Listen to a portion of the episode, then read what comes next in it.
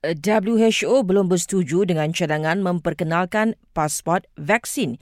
Ini kerana Badan Kesihatan Dunia itu bimbang ia mungkin memburukkan lagi masalah akses atau capaian vaksin yang tidak adil di peringkat global.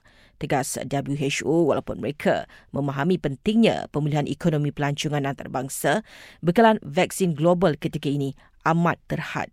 Pihaknya berkata demikian sempena Hari Kesihatan Sedunia semalam. Sementara itu, Perdana Menteri mengingatkan masyarakat bahawa situasi jangkitan COVID-19 di negara ini belum stabil walaupun mula menunjukkan tren penurunan. Ujar Tan Sri Muhyiddin Yassin, semua pihak perlu kekal bersama untuk mengharingi fasa pemulihan akibat wabak itu serta membantu memulihkan ekonomi negara. Dalam perkembangan berkaitan, tren jangkitan COVID-19 melibatkan kumpulan umur di negara ini nampaknya berubah. Menurut Kementerian Kesihatan, statistik sejak Januari menunjukkan individu berusia 20-an paling ramai dijangkiti COVID-19.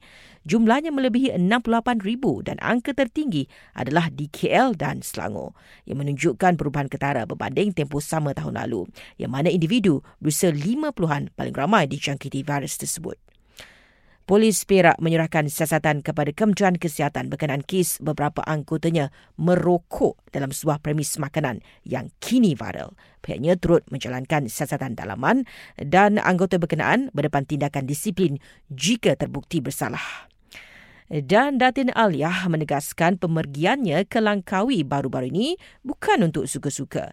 Jelasnya kepada Haram Metro, dia ke pulau itu kerana urusan kerja iaitu merakamkan video muzik lagu terbarunya Thank You Allah dan sudah mendapat izin pihak berkuasa.